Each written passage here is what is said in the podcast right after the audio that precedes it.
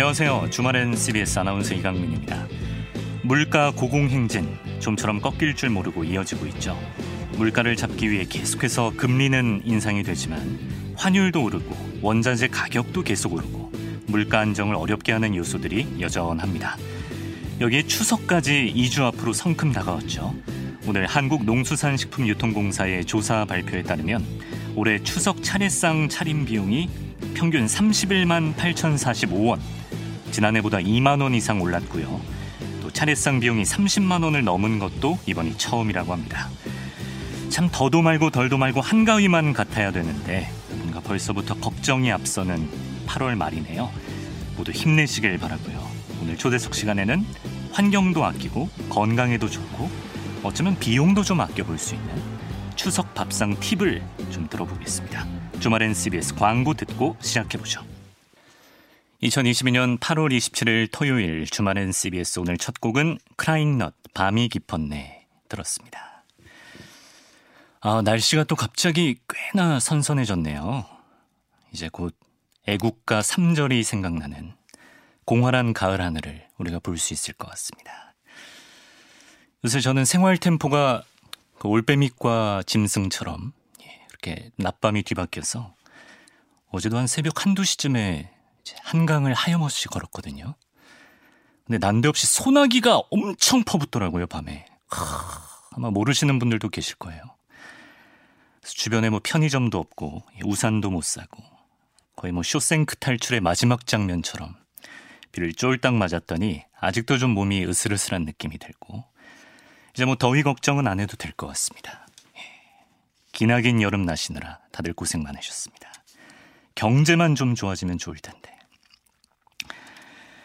자, 주말엔 CBS. 제가 또 가을로 접어들면 컨디션이 부쩍 좋아지기 때문에 예, 오늘도 2시간 좋은 진행을 한번 해보도록 하겠습니다.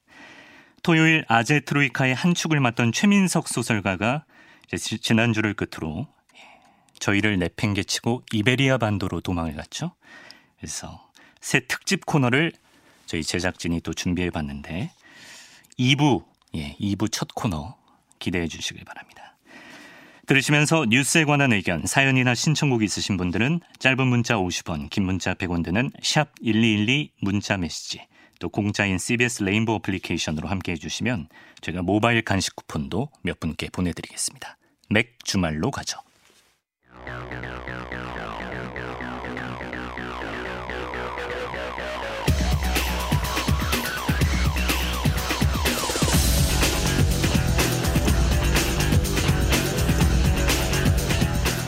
네, 주말 뉴스의 맥을 짚는 맥주말 맥 기자에게 맡겨보겠습니다. 오마이뉴스 박정호 기자 어서 오세요. 네, 안녕하십니까. 박정호 기자와 동명이인인 청취자 이정호 님께서요. 네. 어, 회사 선배가 주말엔 CBS를 꼭 들어보라고 추천해줘서 오늘부터 1일입니다. 오. 찾아와 주셨어요. 아 반갑습니다. 저랑 이름이 같으셔서.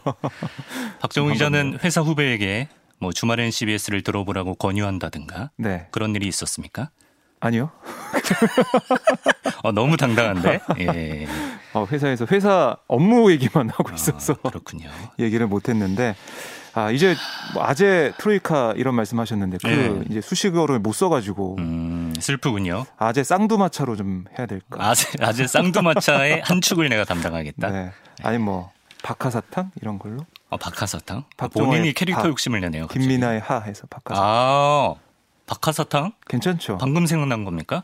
아니 준비하고 왔습니다. 어, 이런 걸 저희 뭐. 담당 PD가 되게 좋아해요. 아 그래요? 예, 박하사탕 이런 거 좋네요. 좀 예. 그럼 제가 사탕 역할을 맡겠습니다. 아 그래요?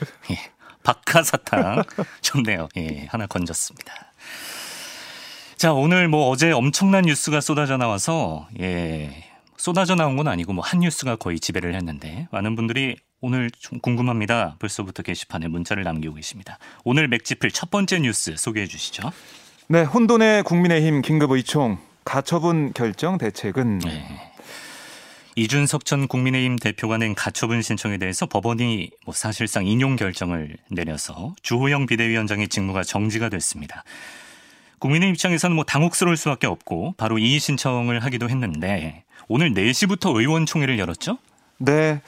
한 4시 10분부터 진행이 됐는데 비공개로 시작이 됐어요. 네. 그래서 115명 의원 중에 한 70여 명 참석을 해서 어, 제가 알기로는 아직까지도 지금 비공개로 의총을 진행 중인 걸로 알고 있습니다. 음. 그러니까 이번 재판 관련된 상황을 공유하고 또 이 변호인단의 의견도 듣고 그다음에 의원들의 여러 가지 내용을 좀 토의하면서 시간을 좀 보내고 있는 걸로 전해지고 있는데 예. 먼저 이 국민의힘 측의 법률 대리인의 얘기를 들어보면 어떤 자료를 냈냐면 네. 아니 이게 향후 비상대책위원 8명에 대한 별도의 직무집행 정지가 되지 않는 이상 비대위원 8명의 법적 지위는 그대로 유지된다. 음. 그러니까 이 말은 뭐냐면 국민의힘 이 변호인단 그러니까 아, 플러스 지도부는 권성동 원내대표나 뭐 다른 네. 아, 의원을 통해서 비대위 위원장 직무대행을 맡기고 아. 비대위원을 좀 살리는 쪽으로 가는 생각을 좀 하는 것 같아요. 어제 법원이 비대위 출범의 명분이 사실상 없다라고 판단한 것과 이제 다름이 없는데 네. 그럼에도 불구하고 뭐 비대위원이나 비대위 체제 자체는 뭐 유효하다. 그렇습니다. 이렇게 본 거네요. 그러니까 주호영 비대위원장은 직무를 집행해서 안 된다. 그러니까 이, 이 주문 내용을 강조하는 모습이고요. 예. 위원장의 직무만 정리되는 걸로 해석하고 비대위 체제 전환 자체는 유효하다. 음. 이거 좀 유지하겠다. 이런 생각을 국민의힘 지도부 뭐 다수는 이런 생각을 가지고 있는 것 같습니다. 네. 그럼 권성동 원내대표가 그 비대위원장 직무대행을 맡으면 네. 그럼 대표 직무대행을 했다가 또 비대위 직무대행을 맡았다가 되게 짧은 시간 안에 여러 직책을 맡아서 좀 복잡할 정도인데 자 오늘 이준석 대표 측 입장은 나왔습니까?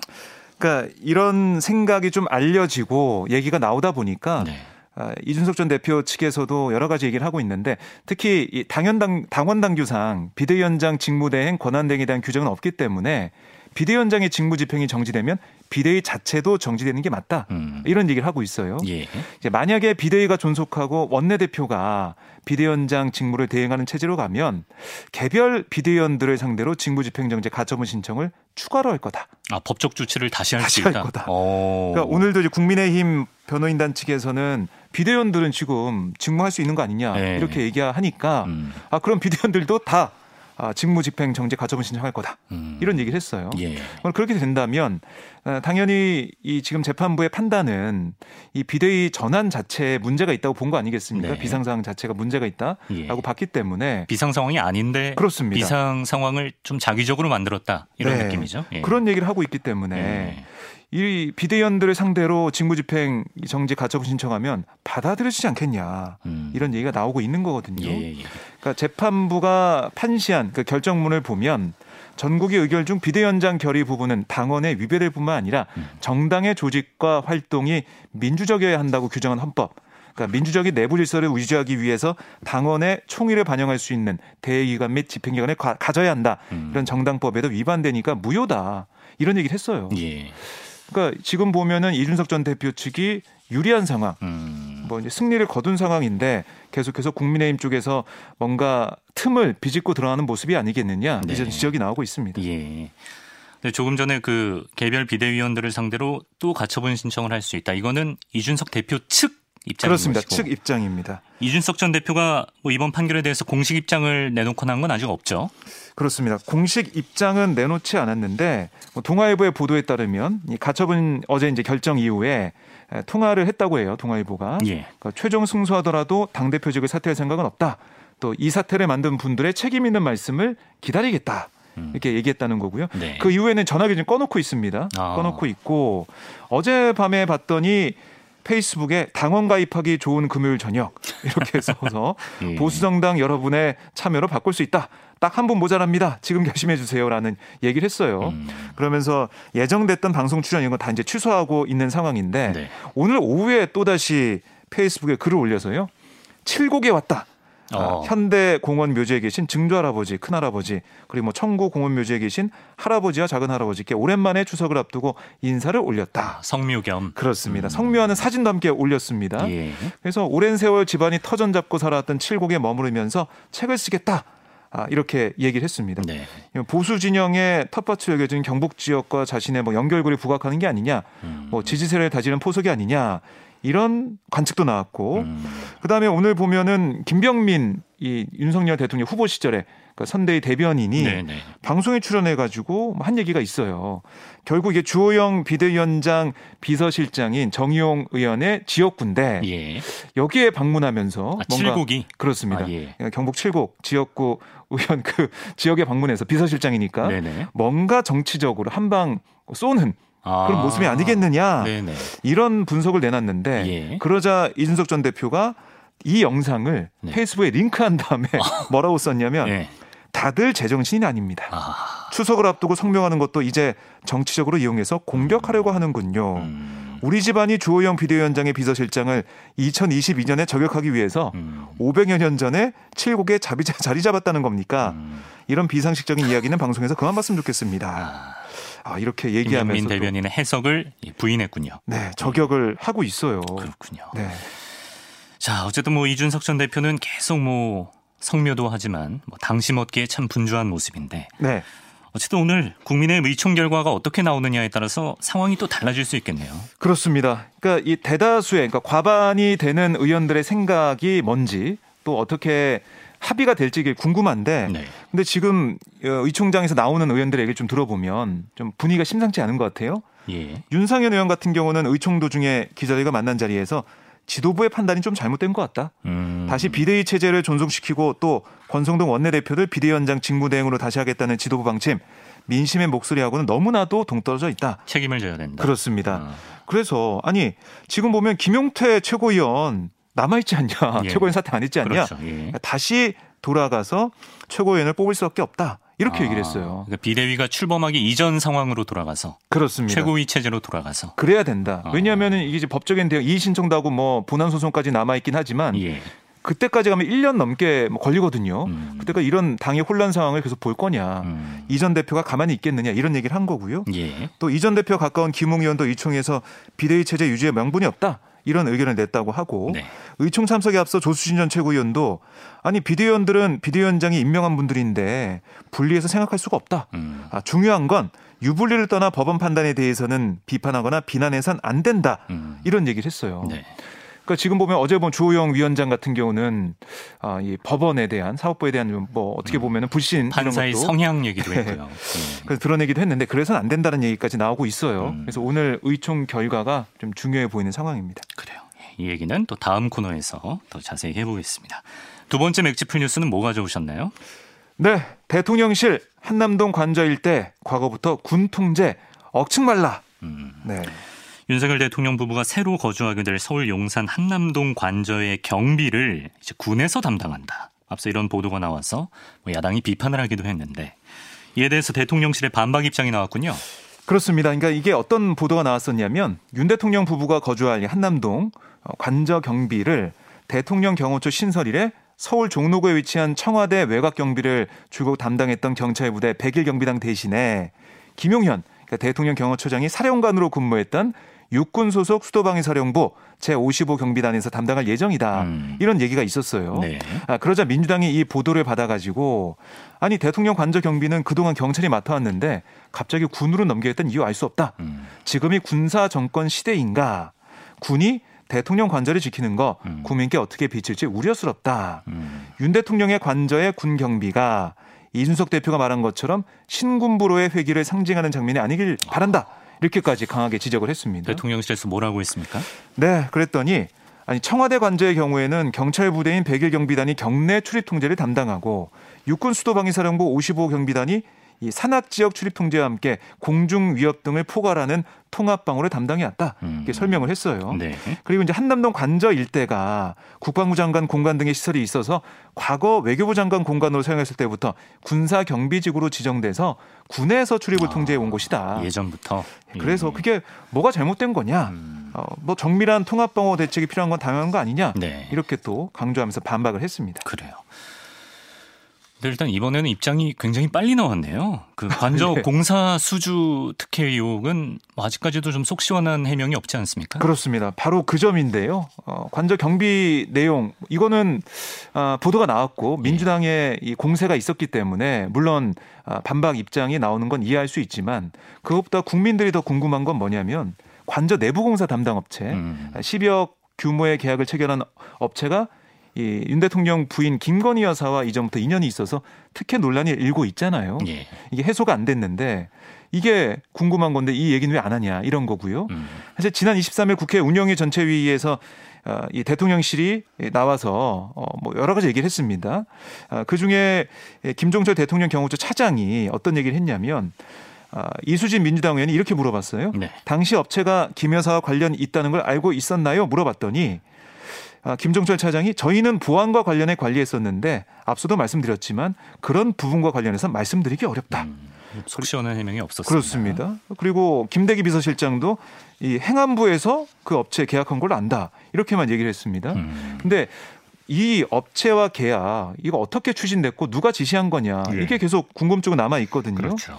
김건희 여사의 추천으로 이 업체 대표가 취임식에 참석을 했다는 보도가 나왔고요. 음. 김건희 여사가 대표로 있던 이 코바나 컨텐츠가 기획한 전시에 이 회사가 뭐 협찬한 게 아니냐. 물론 이제 인테리어 공사를 맡았던 업체라고 하는데 네. 후원 명단 후원 업체 명단에 이름 올리고 음. 감사하단 뜻을 표하는 그런 모습을 보이고 있는데 음. 이 계약 업체와 김 여사가 아는 관계를 드러내는 정황이 나오고 있는 상황에서 대통령실에서는 계속해서 뭐 예. 모른다, 잘 모르겠다 이런 얘기를 하고 있다는 거 어, 좀 이해가 안 된다는 겁니다. 그러네요. 사안에 따라서 어떤 건 바로 바로 해명이 나오는데 어떤 건 좀 답답하리만큼 소통이 이루어지지 않는. 그럼 이 공사 특혜 의혹이 이대로 묻히는 건 아니려나요? 어떻습니까? 글쎄요. 이게 어떻게 밝혀질지 모르겠지만 우선은 민주당에서는 관저 공사업체 선정 과정과 사적 채용 의혹 규명 등을 위한 국정서 요구서 이거 제출한 상황입니다. 예. 물론 여기에 대해서 국민의힘에서는 다수의 생떼다. 아, 정치적 공세다 이런 얘기를 하고 있어요. 네. 근데 이 정도 의혹이 제기되면 뭔가 좀 협의에 응하거나 다른 대안을 내놓는 게 좀 상식적으로 보이는데 음. 계속해서 어, 이걸 피하는 것 같고 조사를 하자 그러면은 생떼다 그러고 이런 뭔가 좀 이상하다는 지적이 계속 나오고 있는 거고요. 네.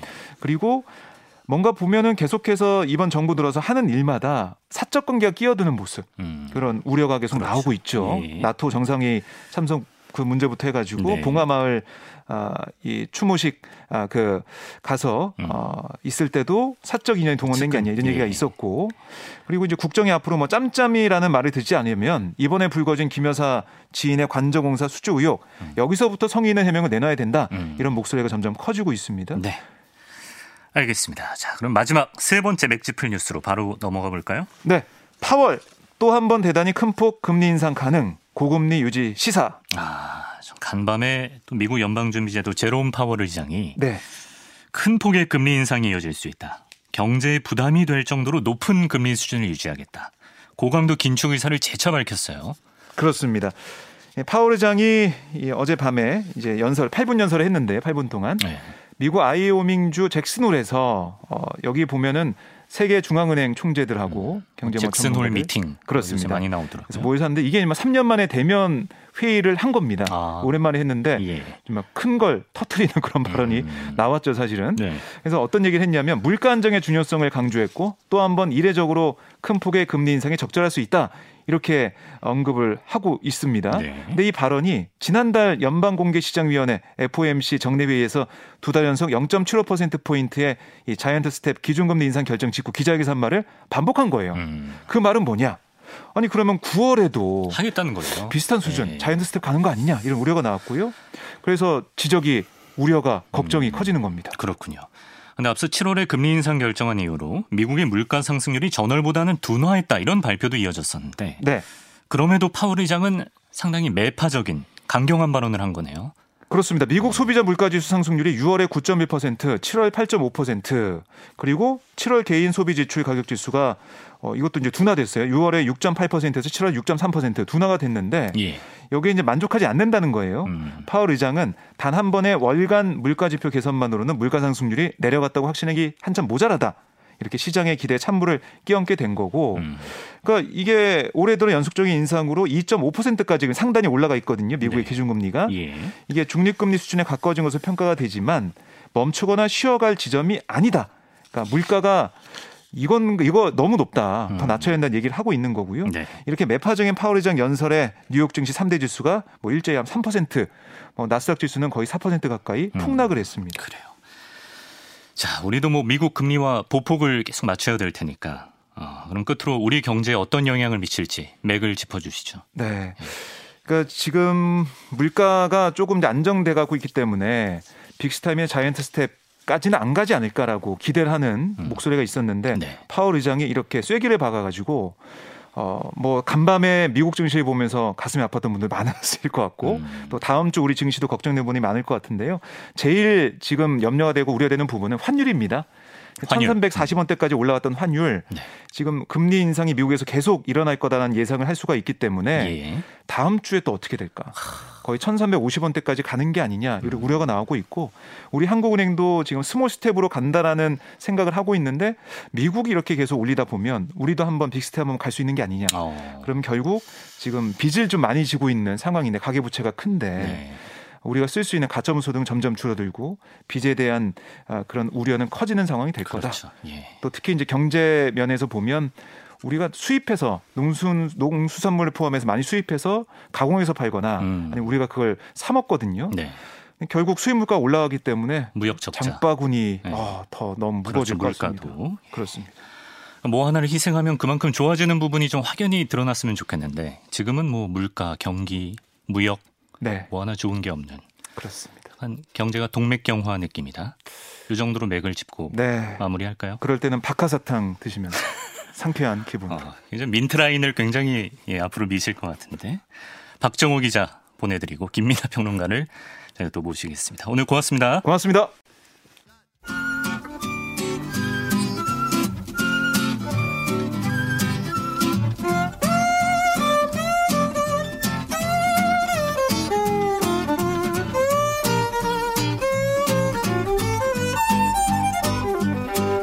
네, 잠 못 이루는 밤 5분 앞을 정확히 내다볼 수 있는 김민하 시사평론가와 함께합니다. 어서 오세요. 안녕하세요. 오늘은 뭐 무슨 얘기 준비하셨을지 안 봐도 비디오네요. 뉴스가 이거밖에 없어요. 네. 어젠 진짜 잠 못 이루셨을 것 같은데. 고통스럽습니다.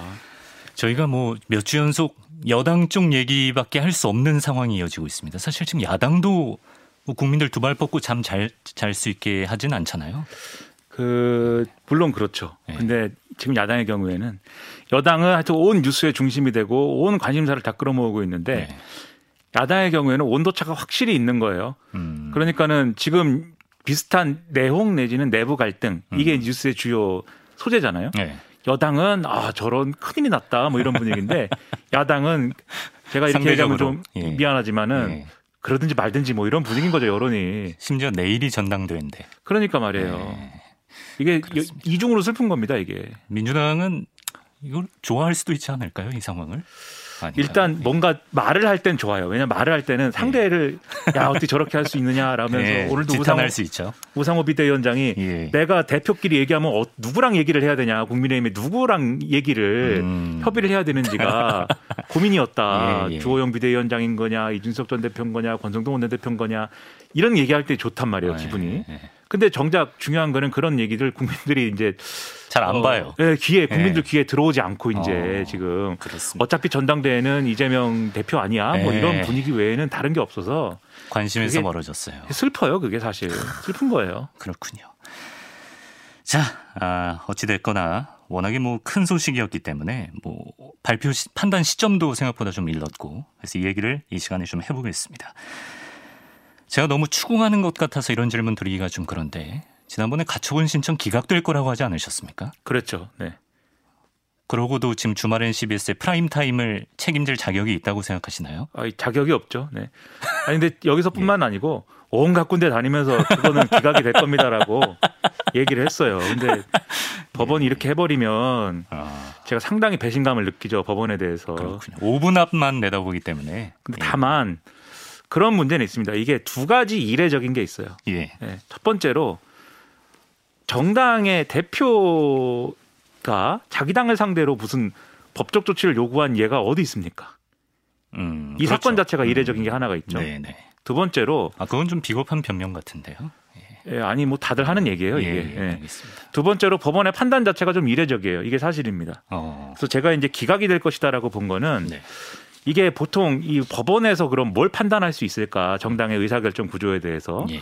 무엇을 판단할 수 있을까를 생각을 해보면은 당원 당규에 정해져 있는 게 있는데 그 정해져 있는 대로 하지 않았다. 그래서 그래서 절차적으로 문제가 있기 때문에 네. 이거는 법원이 개입을 해야 되겠다. 음. 이런 논리가 일반적으로 생각할 수 있는 논리잖아요. 네네.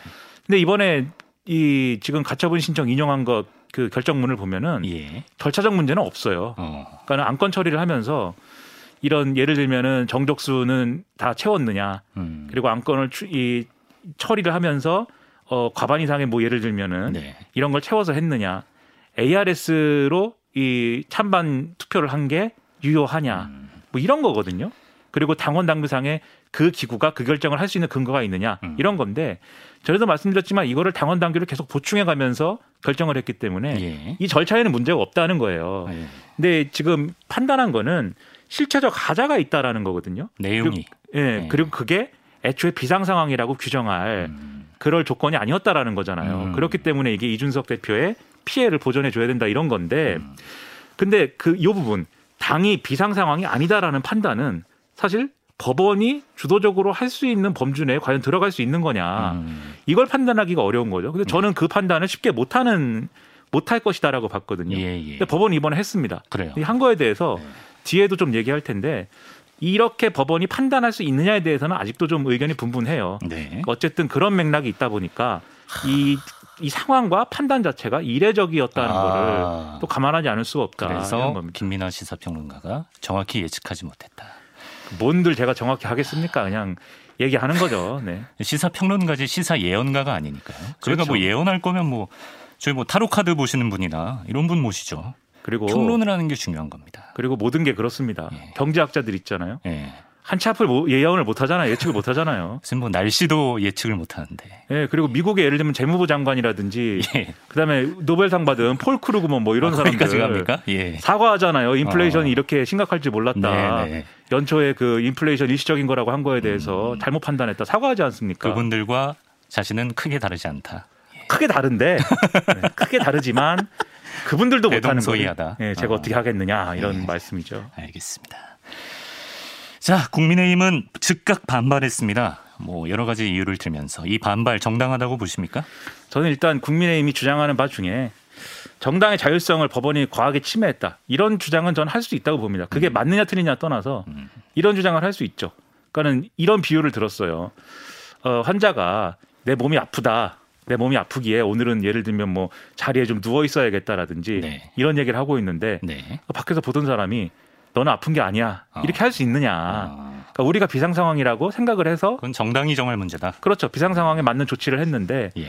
법원이 여기 개입하는 건 부당하지 않느냐. 음. 뭐 그런 주장할 수 있습니다. 네. 그러면 그런 주장에 맞는 조치를 취하면 돼요. 음. 그게 이제 이의 신청이라든지 이의 신청 안 받아들여지면 항고한다든지 음. 이런 거죠. 그건 제가 볼 땐 문제가 없는데 네. 이상한 얘기를 자꾸 한단 말이야. 앞에도 얘기하셨듯이 판사가 의료법연구회 출신이어서 아. 잘못된 판단을 한 것 같다. 그것도 아니라면서요? 그 아닌 것 같다. 남부지법에서 뭐 공지하지 않았습니까? 그렇죠. 예. 예. 우리법 연구회 소속 아니고 예. 그리고 이제 언론의 보도에 의하면은 우리법 연구회 활동을 같이 했던 사람들도 저 사람 못 봤다라고 얘기한다는 거예요. 예. 그리고 평소에 진보적인 어떤 그런 판결을 주로 해온 판사이냐라고 하면은 어. 그렇다기보다는 안정 추구형이다 예. 이렇게 얘기를 하거든요. 예. 그러니까 갑자기 우리법 연구회가 왜 나오는 것이냐 이런 것도 의문이고 예. 그리고 뭐 정치 재판이다 이렇게 판단을 하는데 제가 앞서 말씀드렸듯이 이례적인 판단을 한 건 맞는데 네. 그게 어떤 앞으로의 흐름일 수도 있는 거고 음. 이 사건의 특수성일 수도 있는 거고 여러 방향으로 판단이 가능한 건데 꼭 판사가 정치적 의도를 가지고 이 국민의힘에 망신을 주기 위해서 음. 예, 굳이 좋은 분위기 흐리려고 네. 이 시점에 했다 이렇게 얘기하는 것은 네. 제가 볼 때는 합리적인 비판이 아니고요. 음. 과거 정권에서 어 그 민주당 지지층 중에 네. 이제 예를 들면 민주당이 불리한 어떤 판결을 하는 그런 판사들에 대해서 네. 막 공격하고 그랬던 때가 있었습니다. 아, 그때는 또 반대로. 그때는 국민의힘에 지금 몸담고 있는 분들이 민주주의가 무너지고 있다. 아, 어떻게 사법부 예. 판결에 이렇게 하느냐 막 이랬거든요. 한 입으로 두 말 할 때 국민들은 제일 그러니까요. 소위 열받는 겁니다. 그러니까 그때 네. 그래놓고 왜 자신들에게 또 불리한 판단 나오니까 왜 판사를 아. 공격하려고 합니까? 네. 그러지 말았으면 좋겠습니다. 그래요. 아, 근데 이제 어제 법원이 뭐 이준석 대표의 권한을 복원한다든지 비대위 자체를 무효 처분하지 않고 주호영 비대위원장의 직무집행 정지만 했거든요. 그 이유는 뭔가요? 그러니까 이걸 이해하려면은 가처분이란 뭐냐부터 좀 정리를 해볼 필요가 있어요. 가처분이란? 네. 그러니까 지금 가처분이라는 거는 네. 이게 그 사건에 대한 어, 완결된 판결이 나온 게 아닌 거죠. 음. 가처분이라는 건 개인이 뭔가 부당하게 뭐 피해를 입었을 때그 네. 그 피해를 구제하기 위해서는 소송을 제기해 가지고 예. 뭐 재판을 해야 되지 않습니까? 예. 근데 이 재판이 예를 들면 나의 나의 이 피해를 구제해 주는 결론으로 나오면은 그때 내 피해가 구제가 되는 거죠. 네. 이준석 대표 사례를 보면은 이 재판의 결론이 나와 가지고 이 비대위 전환은 잘못됐으니까 당신이 그냥 대표하는 게 맞소. 음. 결론이 나오면 대표가 다시 되는 거죠. 네. 예를 들면은. 예. 그런데 그렇게 되기 전에 예를 들면은 예, 지금 국민의힘에서 전당대회를 해서 새로 대표를 뽑아버려요. 그러면은 재판 결과상 이준석 대표가 이렇게 부당한 피해를 입었습니다. 음. 비대위 전환은 잘못됐습니다. 라는 판단이 나왔더라도 네. 이미 새로운 지도부를 뽑았기 때문에 네. 어 이거는 그러면 이준석 대표가 돌아올 수가 없는 상황이 되는 거잖아요. 그렇죠. 예. 즉 회복이 불가능한 피해가 발생하는 겁니다. 예. 그렇기 때문에 이 판결이 나오기 전에 이미 회복이 불가능한 피해가 발생하면 판결이 나에게 좋게 나와도 소용이 없는 거잖아요. 그렇죠, 그렇죠. 이런 상황을 방지하고자 아. 이런 상황이 예상이 되기 때문에 네. 먼저 나에게 일단 지금 피해를 주, 이 회복 불가능한 피해를 안겨준 상황을 네. 일단 멈춰 주십시오. 멈춰주고. 라고 하는 게 가처분 신청이에요. 예. 그럼 여기서 판사가 뭘 판단해야 되냐면 첫째로 이 재판 진행해 봐야 이 사람은 무조건 질 것 같은데 어, 가처분 신청을 하는 게 뭐 이익이 있나? 이걸 일단 봐요. 음. 그다음에 두 번째로 가처분 신청을 할 이유가 있다라고 봤을 때는 네. 그러면 이거를 이제 인용해서 이 사람이 얻을 수 있는 어떤 이익하고 예. 그다음에 내가 이 가처분 신청을 인용했을 경우에 그러면 상대편은 그만큼 손해인 거잖아요. 예. 이 소송 제기한 사람 중에 예. 반대편에 있는 사람은 손해인 거고 또는 가처분 신청 인용을 해줬을 때 공공의 어떤 어떤 문제를 일으킬 수 있는 상황도 있지 않습니까? 그렇죠. 그런 경우에 양쪽의 이익을 비교해 가지고 음. 가처분을 신청한 사람의 이 신청 신청을 인용하는 게 예. 이익이 더 된다 라고 어. 판단하면 인용을 하는 거예요. 어. 이 논리 구조거든요. 네네. 그러면 지금 상황에 그거를 이제 적용을 해보면은 차, 예, 지금 비대위라는 거는 어쨌든 간에 차기 전당대회를 어, 하기 위한 그런 임시적인 어떤 성격의 지도부인 거잖아요. 음.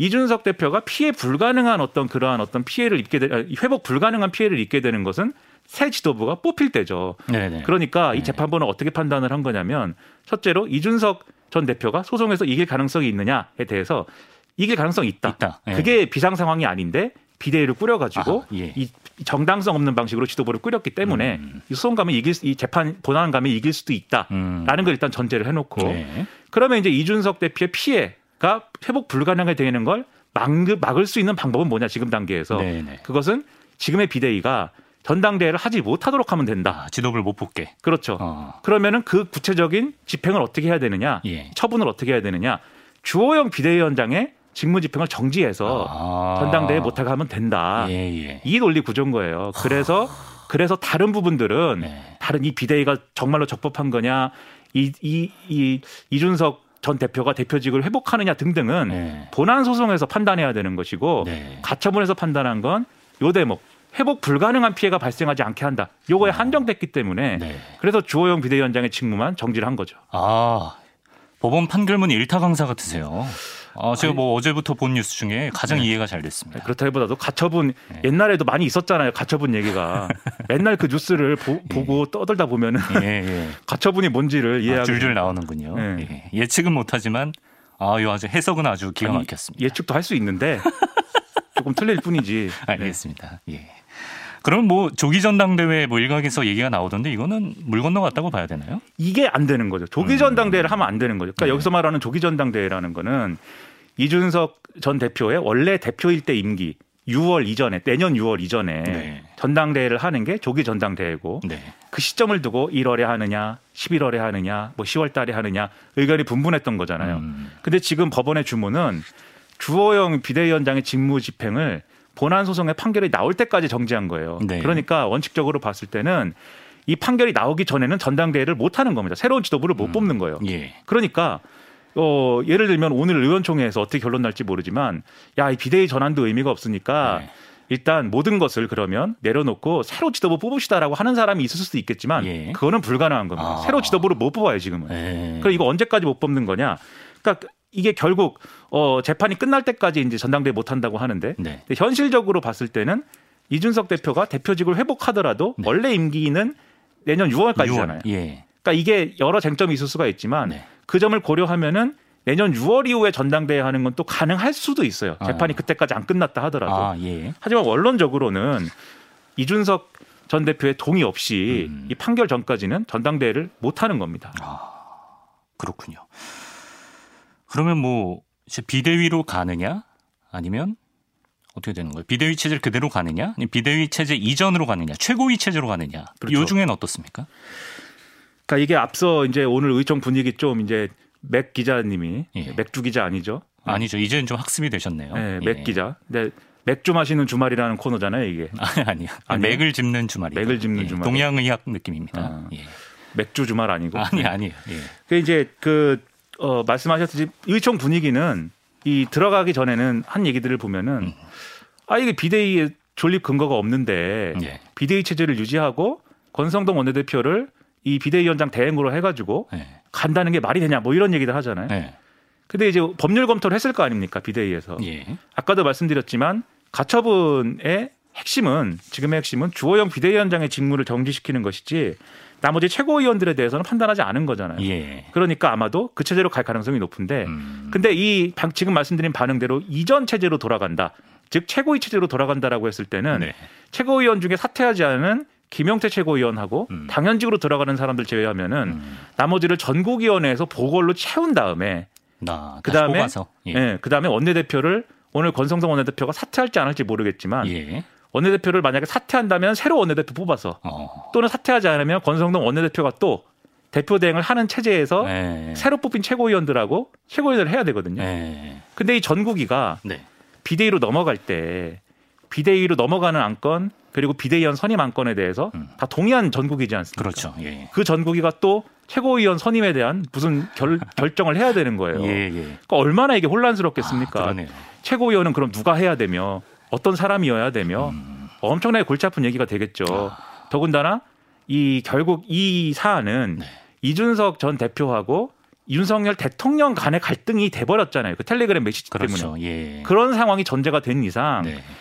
이 지금 상황을 그대로 두고 전 지도부 체제로 그냥 돌아간다라고 어. 하는 거는 제가 볼 때는 상당히 이제 무리가 있을 수가 있다는 겁니다. 아, 그렇다면 역시 비대위 체제는 그대로 간다. 오늘 그렇게 나올 결론이 어. 그럴 그런 결론이 나올 가능성이 좀 크다고 보는데 네. 다만 분위기가 지금 좀 안 좋은 것 같아서 음. 지금까지 언론에 언론이나 뉴스에 등장한 이 의원들 예. 또 이런 사람들의 발언들은 네. 하나도 지금 비대위 체제 유지하는 게 좋다고 말하는 사람은 한 명도 없어요 지금 아. 지도부 외에는. 그래서 지도, 두고 봐야 책임져라 이런 의견들이 나오고 있군요. 그러니까 예. 최고의 체제로 다시 돌아가자라든지 음. 뭐 지도부가 뭐 어떻게 뭔가 해야 되는 거 아니냐라고 하는데 근데 실제로 법적인 그런 문제까지 포괄해 가지고 판단하면 네. 선택지가 저는 그렇게 넓지 않다고 생각합니다. 아. 근데 어제 법원의 판단의 그 요지가 비대위 전환의 전제라고 할 수 있는 이 비상 상황 이거 자체를 지금 인정하지 않은 거잖아요. 그렇죠. 그럼에도 비대위 체제 유지하는 게 국민의힘 내부에서 이렇게 결정한다고 해서 정당성을 국민들이 공감할 수 있을까요? 그러니까 바로 이 대목에서 많은 국민들이 의문일 거예요. 네. 분명히 법원은 비대위로 넘어간 것 자체가 잘못됐다고 판단한 것 같은데 왜 비대위를 유지한다고 하는 것일까? 음. 근데 이게 순수하게 법적으로 보자면 네. 그러니까 가능한 겁니다. 이게 왜냐하면 아, 그 이제 결정문에서 이게 뭐 당이 비상 상황이었는데 아 비상 상황이 아니었는데 음. 외부 요인도 없었는데 그냥 예, 이 이준석 대표 체제를 끝내기 위해서 인위적으로 최고위원들이 일부 최고위원들이 비상 상황을 만든 것이다라고 평가한 거는 음. 그런 논리는 이준석 전 대표의 피해, 회복 불가능한 피해를 설명하기 위해서 있는 전 단계에서 나오는 논리들이거든요. 네. 그러니까 그 상황 자체에 대한 판결을 내리기 위한 논리가 아니에요. 음. 그렇기 때문에 이 내용이 가처분 인용이냐를 결정하기 위해서 든 논리들이 본안 소송에 가서도 그대로 이 판결에 반영될 거라고 하는 보장은 없습니다. 어. 예를 들면은 윤석열 검찰총장의 경우에 네. 대통령이시지만 이제 음. 이 과거 검찰총장의 경우에 가처분 신청한 게 인용돼 가지고 아, 그때 개선 장군처럼 네. 당장이 돌아와 가지고 예, 예. 그 대검 앞에서 아. 기자들한테 질문을 답하고 뭐 이랬잖아요. 네. 그러면서 주가가 정치적인 주가가 엄청나게 뛴 거 아닙니까? 네, 그랬는데. 근데 보단 소송 가니까 2심 2심까지 지잖아요, 이게. 아, 그렇죠. 예. 그러니까 이런 걸 봐도 가처분 신청 간처분 인용의 결정문에 써 있는 논리는 네. 가처분 결정을 내리는데 한정된 논리이기 때문에 아. 이것을 반드시 확정된 판결처럼 다룰 필요는 없는 거예요 법적으로는 다만 네. 다만 네. 정치적으로는 법원이 그런 가능성을 열어버린 거지 않습니까? 음. 법원이 이 비상 상황이 아니다라는 결정이 나올 가능성을 열어버린 것이고 그렇죠.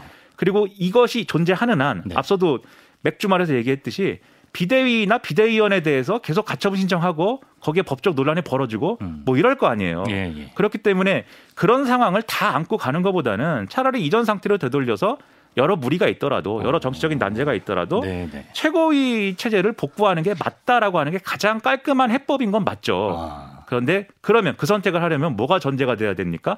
정치적 상황이 해결돼야 되고 네. 그 정치적 상황은 네. 대통령이 이 상황을 어떻게 아. 생각하느냐에 대해서 네. 뭐가 있어야 되는 거예요. 아. 최소한 두 가지입니다. 첫째, 지금 여당 상황에 대해서 대통령이 어떻게 생각하느냐. 음. 저는 대통령이 어, 입장이 있어야 된다고 봐요. 왜냐하면 음. 대통령으로부터 시작된 갈등이니까 네. 대통령이 여당 지금 상황에 대해서 정상적인 상황으로 돌아갔으면 좋겠다. 네. 정상적인 이전 상황으로 돌아가는 게 어렵지 않을 거라고 본다. 음. 어, 한 사람의 이 당원으로서 그렇게 생각한다. 음. 그 다음에 두 번째 지난번에 권성동 원내대표한테 보낸 메시지에 대해서 네. 그 메시지에 대해서 국민 누구도 대통령 입장을 들은 적이 없습니다 지금. 그렇죠. 네. 네. 그 메시지 내가 이러저러한 마음으로 보냈는데 아. 좀 왜곡된 것이다, 잘못된 것이다 그런 마음 아니다. 이제라도. 네. 아. 이제라도 그걸 얘기를 해야죠. 그렇게 정치적으로 뭔가 매듭을 풀지 않으면은. 네. 이 상황은 법적인 리스크를 계속 안고 국민의힘은 갈 수밖에 없는 겁니다. 아, 그럼 다음 주 뭐 도어 스태핑이나 이럴 때 그런 메시지가 나올 가능성이 있다고 보세요? 자 나와야 된다라고 제가 주장하는 것과 예, 나올 알겠습니다. 가능성이 있느냐는 다른 문제예요. 나올 여기까지. 가능성이 예. 제가 볼 때는 30% 미만입니다. 아, 30%? 예, 네. 알겠습니다. 아, 어제 법원의 판결에 대해서 일각에서는 아, 앞으로도 법원이 다른 정당에 대해서도 뭐 이런 식의 판단을 내린다면 여러모로 좀 논란이 생기지 않겠느냐 이런 지적도 있습니다. 그러니까 지금 상황은 이준석 전 대표가 굉장히 무리한 과정을 거쳐가지고 밀려났다라는 거에 대해서는 음. 대부분의 사람들이 아마 동의하지 않겠습니까? 음. 그러다 보니까 가처분이 이렇게 인용된 거에 대해서 아예 법원이 좀 어, 제 역할 한 것 같다. 이런 생각을 하시는 분들이 많이 있을 거예요. 네. 그런데 만약에 이게 정당성이 없는 그런 문제임에도 불구하고 음. 다들 이렇게 법원으로 문제를 들고 가서 네. 법원이 이 정당 내부의 어떤 의사결정에서의 이 있었던 어떤 근거의 전제나 이런 것들이 맞는지를 판단해 달라. 음. 다 이렇게 하기 시작하면 대부분의 정당의 결정들이 법원에 가가지고 가처분이 되느냐 마느냐를 가지고 음. 시사평론가가 맨날 얘기해야 되는 그런 상황이 될 수도 있어요. 예, 예. 그래갖고 그런 부분에서는 우려가 되는 부분이 있는데 음. 그래서 오늘 뭐 한결의 보도 내용 이런 거를 보면은 네. 이런 얘기하는 전문가들이 있습니다. 여기 보면 박원호 서울대 정치외교학과 교수 이렇게 되어 있는데 네. 이게 국민의힘이 무리하게 이 비대위 전환 강행한 측면이 있지만 당내 분쟁을 당에서 해결 못하고 법원에 맡기고 법원 역시 직접적 판단을 내린 거는 바람직하지 않아 보인다라고 했고 어. 장영수 고려대 법학전문대학원 교수의 견해도 있어요. 당원 위반이라 가처분을 인용하는 구조는 납득 가능하지만 결론에서 굉장히 모호한 당내 민주주의를 법원이 하나하나 따지고 판단하는 건 적절하지 않아 보인다. 어. 법원이 정당 민주주의에 자기 잣대를 너무 강하게 제시하는 것은 곤란하다. 그러니까 이분들이 편향된 의견을 제시했다기보다는 음. 학적으로 법적으로 이런 우려가 있는 거거든요. 음. 이런 여러 가지 시사점을 던져준 그런 결정인데 이 시사점에 대해서는 잘 보지 않죠 우리가 이 누구에게 유리하냐 앞으로 어떻게 되는 그렇죠, 거냐 그렇죠. 팝콘 예. 각이다 뭐 이렇게 얘기하는 것만 음. 주목되고 있는데 네. 사실 제가 볼 땐 이 문제에 대해서도 심도 있게 고민해 볼 필요가 있는 그런 결정입니다 이건 여러모로 참 중요한 판결이었네요. 예. 근데 뭐 법적 정당성 이런 문제를 떠나서 지금 경제 민생이 너무 어렵잖아요. 근데 지금 집권 여당이 계속 이런 뭐 구설, 내홍 이런 모습 보이는 게 참 답답하네요. 예. 그게 국민들이 볼 때는 가장 답답하고 화가 나는 지점일 겁니다. 그러니까는 원래대로 하면 이 연찬회라는 걸 하지 않았습니까? 아, 어제 예. 예. 연찬회 말이 좀 어려운데 음. 회사에서 하는 용어로 쓰면 워크샵 이런 거죠. 워크숍. 예. 음. CBS에서 워크샵 안 합니까? 코로나 전엔 종종 했었죠. 예, 연차내라고 안 하죠. 워크샵이라고 하죠. 예, 연찬회라고 예. 하면 아무도 안 가죠. 예, 예. 워크샵인데 예, 예. 원래 그래서 이걸 하고 좀 으쌰으쌰 한 다음에 음. 주호영 비대위에 힘 확 실어주고 대통령도 직접 참석했잖아요. 네. 대통령도 직접 참석을 해갖고 좋은 얘기 많이 했어요. 음. 우리 이제 민생으로 갈 것이다. 음. 그리고 전 정부 탓만 해가지고는 더 이상 국민들 설득할 수 없다. 네. 그 얘기를 취임 100일 기자회견에서 했어야 되는데 제가 볼 때는 아무튼 그런 얘기도 해가면서 예. 야 이제는 새로운 모습을 한번 주호영 비대위를 중심으로 해갖고 내보자 이런 분위기였단 말이에요. 네. 다음 날 이렇게 얘기가 이렇게 바로 나와버렸는데 전에 끝나고 한 시간도 안 지나서 그렇죠. 예. 그리고 그 연찬에도 사실 분위기가 좋지만은 않았거든요. 네, 뭐 논란의 말이 있었죠. 예. 네. 이상한 말들도 나오고 그리고 권성동 원내대표 또 술 먹은 거 아니야? 뭐 이런 아, 내용도 있고 여러 예. 혼란들이 있었는데 네. 어쨌든 그런 것을 뒤로 하고서라도 쭉 갔어야 되는 건데 아. 절차를 가볍게 여기고 이준석 대표를 그렇게 무리하게 밀어내려고 한 후과를 음. 계속 이렇게 겪고 있는 거예요. 음. 국민들이 제일 화가 나는 지점은 사실 이준석 대표가 밀려났다 또는 권한이 뭐 침해가 됐다 그걸 법적 투쟁을 했다 거기에 대해서 네. 하나하나 이렇게 가치 판단을 하진 않을 겁니다. 뭐 그런 국민도 있겠지만 네. 대부분의 국민들은 그 정도로 관여하진 않죠. 그렇죠. 사실 이강민 아나운서도 일이니까 이거 얘기하고 있지. 아, 정확히 보셨어요. 네. 네. 지금 사실 속으로는 지겨울 거예요. 아, 저는 김민아 평론가한테 항상 배운다는 생각으로 와요. 네. 네. 집에 가서 야구 보고 축구 보고 싶은데. 아, 그럼요. 예. 네. 햄버거 먹고. 네. 이강인 경기 오늘 또 봐야 돼요. 네. 이름도 비슷하네요. 요즘에 햄버거 한 번에 몇 개씩 드십니까? 그래서 좀 줄이고 있습니다. 네, 줄여야 돼요. 네. 예, 예. 근데 아무튼 그런 생각들인데 네. 화가 나는 건 뭐냐면 경제가 어렵고 민생이 어렵고 앞에 금리 인상 얘기했잖아요. 음. 영끌 대출 이런 거 한 분들도 있겠지만 네. 정말 생계형 대출 뭐 이런 것도 많이 했는데 음. 이자 부담이나 이런 게 올라가 가지고 어려워지지 않습니까? 네. 그런 거에 대해서는 뭐 하는지 모르겠는데 주로 뉴스를 보면은 정부하고 여당이 하는 일이라고는 자기들끼리 싸우는 것밖에 없는 거예요. 아, 이거 좀 그만 싸워라. 이제 경제와 민생을 돌봐라. 이준석 뉴스를 1년째 하고 있습니다. 지금 저 지 난 대선부터 시작해가지고 예, 예. 언제까지 이준석 뉴스를 합니까? 그래서 그런 것들을 좀 받아들여서 이준석 없이도 알겠습니다. 우리가 잘할 수 있다는 예. 것을 스스로 증명하는 게 필요하다는 겁니다. 네. 어, 시간이 더 있었으면 더 분기탱천하셨을 것 같은데 적절한 타이밍에 네. 일부 마칠 시간이 돼서 네. 오늘도 준비하신 곡은 날리겠습니다. 네. 김민아 시사평론가 다음 주에 뵙겠습니다. 고맙습니다.